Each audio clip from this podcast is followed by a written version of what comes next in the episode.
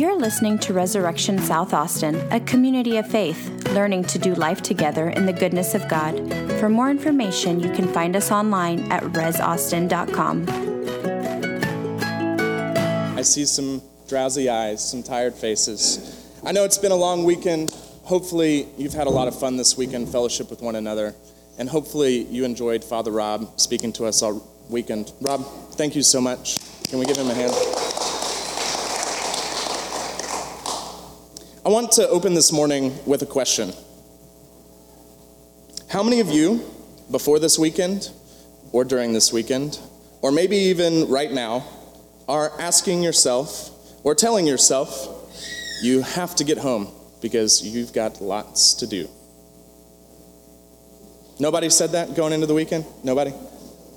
Or during the weekend? Interesting. I did. All week long, I told myself, I don't know if I can do this. I got lots going on. And the lectionary sometimes has this funny way of giving us what we need to hear, exactly when we need to hear it. And this morning, the Lord dropped this interesting parable that coincides interestingly with the retreat, I think. Let's listen to this parable again. The kingdom of heaven will be like this Ten bridesmaids took their lamps and went to meet the bridegroom. Five were foolish, and five were wise. And when the foolish took their lamps, they took no oil with them. But the wise took flasks of oil with their lamps. As the bridegroom was delayed, all of them became drowsy and slept. But at midnight there was a shout Look, here's the bridegroom. Come out to meet him. Then all those bridesmaids got up and trimmed their lamps. The foolish said to the wise, Give us your oil. And the wise said, No, there will not be enough for you and for us. Go buy some for yourself. And when they went to buy it, the bridegroom came, and those who were ready went with him into the wedding banquet, and the door was shut. And later, those same bridesmaids came and asked, Lord, open the door to us. And he replied, I tell you, I do not know you. Keep awake, for you know neither the day nor the hour. This parable to me is interesting because at first glance, I think we look at this parable and go, well, five bridesmaids missed out because they went to sleep. They rested. They took a break. But as I looked at this passage again, actually all 10 bridesmaids fell asleep the foolish and the wise. And what happens in the mad scramble as the bridegroom shows up? It tells us that the foolish here, what the reason they were fools was not because they went to bed. Why, why were they fools? They didn't bring any oil. Ancient Near Eastern Palestinian weddings were grand communal affairs. Still are. Whole community takes place in the wedding. It's a joyous celebration. I mean, I know you all can think probably of weddings. Either you had yourself or you've been at to celebrate. They're lots of fun, right? It's a joyous celebration. But there's this interesting tradition in ancient Palestinian weddings where the bridegroom travels to the house of the bride on foot, where the bride and her bridesmaids are waiting. And the reason they carry torches is when he comes, he takes the bride and her bridesmaids and walks them back to his house where the wedding takes place. And those torches represent the light of the bride passing from the hearth of her father to the hearth of the groom.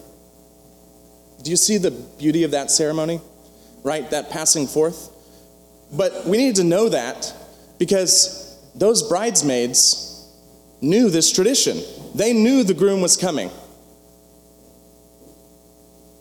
In fact, they knew that the role they played in the wedding procession was to carry a torch beside the bride. There is no reason at all for them not to have torch oil for their torches.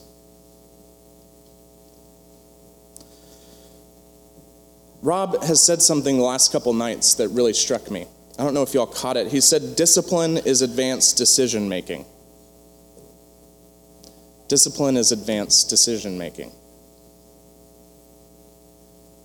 And what the wise bridegrooms did,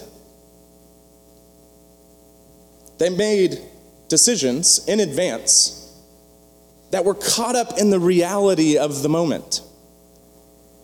What that advanced decision making does, what discipline does for us, as Rob shared last night, is it leads our hearts to the reality of the moment, the reality of what's going on.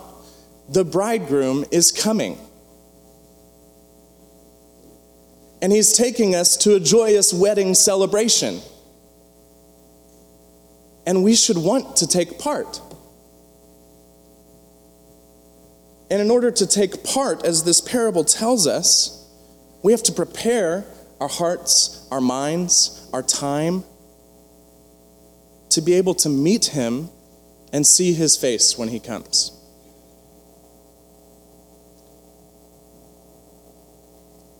How many of you would like to see the face of the bridegroom as he comes? I know I would. That sounds exciting. And what sounds even more exciting is being able to participate in his celebration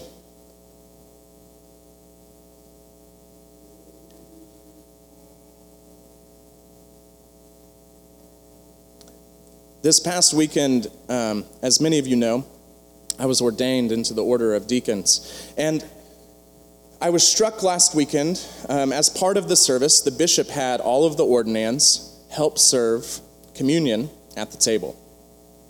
And for those of you who don't know, um, priests, when they are ordained, are given the authority and power by the bishop to bless. However, that authority and power is not given to deacons. It is specifically given to priests and presbyters. And as we are serving communion, this woman came up to the altar rail. And she crossed her arms, telling us, I want a blessing. Well, myself and McLean, the guy next to me, are both deacons. We cannot bless her. So I gently went up to the woman, put my hand on her shoulder, said, I can't bless you, but I would love to pray for you. She didn't say a word and she didn't move. So we moved on and we went back down the, the altar rail again. And as we came back to the end, there she still is on her knees. Once again, ma'am, I'd love to play, pray for you. I cannot bless you. Didn't move, didn't say a word. Thankfully, the bishop and the deans were sitting on stage right beside me. So on the way back, I said, Bishop, this woman wants a blessing. And he said, She's caught up in the reality of the moment. The Holy Spirit is here, and she wants to meet him. So bless her. And that image struck me as I was reading this today. I think, again, it's easy for us to look at these foolish bridesmaids to go, we can't relax, we can't take a break, we can't we can't do all this and that. We have to get ready, we have to get ready, we have to get ready. Actually, this is a parable about being caught up in the reality of the moment, the goodness of the coming Lord, the Messiah. He is here. He has made his dwelling among us. And he will be coming once again for all times to set things right. But in order to participate in that reality, we must understand at all times, at all times, that that is the reality of what's taking place. When we lose sight of that, is when we don't worry about buying oil for our lamps.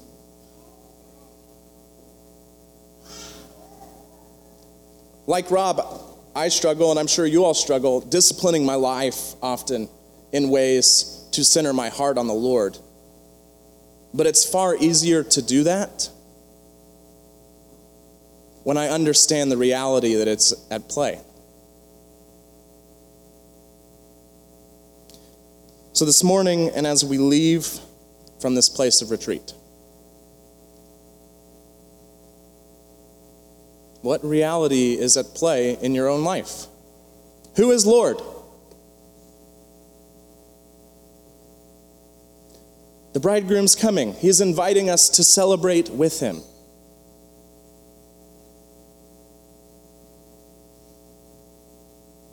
What does that mean? How do we reorient our hearts, our time, our finances? Who do we give control of those things to?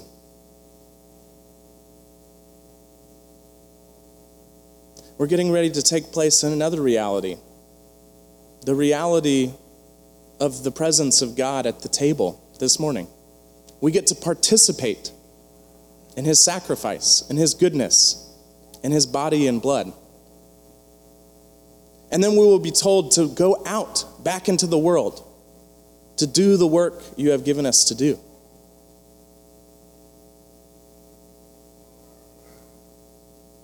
Do you all see it?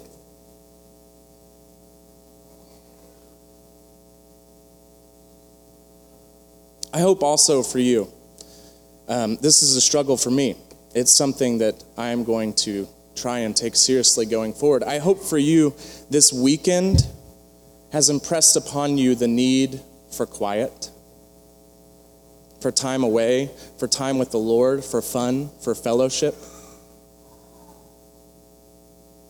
We actually don't just do this retreat for fun. It is fun, and it's fun to get, a, get together. But we do it again as another way to participate in the discipline of the things that set our hearts and minds on the Lord. Where do you need rest? And how do you need to orient your time so that if the bridegroom comes, you're ready? You're not scrambling. How do you find that peaceful rest? Not one that's worried or anxious or fearful like those foolish bridesmaids but is at peace.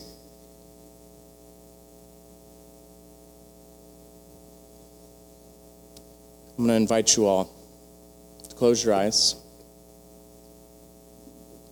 and to think about the ways in which you might need to offer your hearts, your time, something else in your life. To free you to experience the goodness of the face of God. You're listening to Resurrection South Austin, a community of faith, learning to do life together in the goodness of God. For more information, you can find us online at resaustin.com.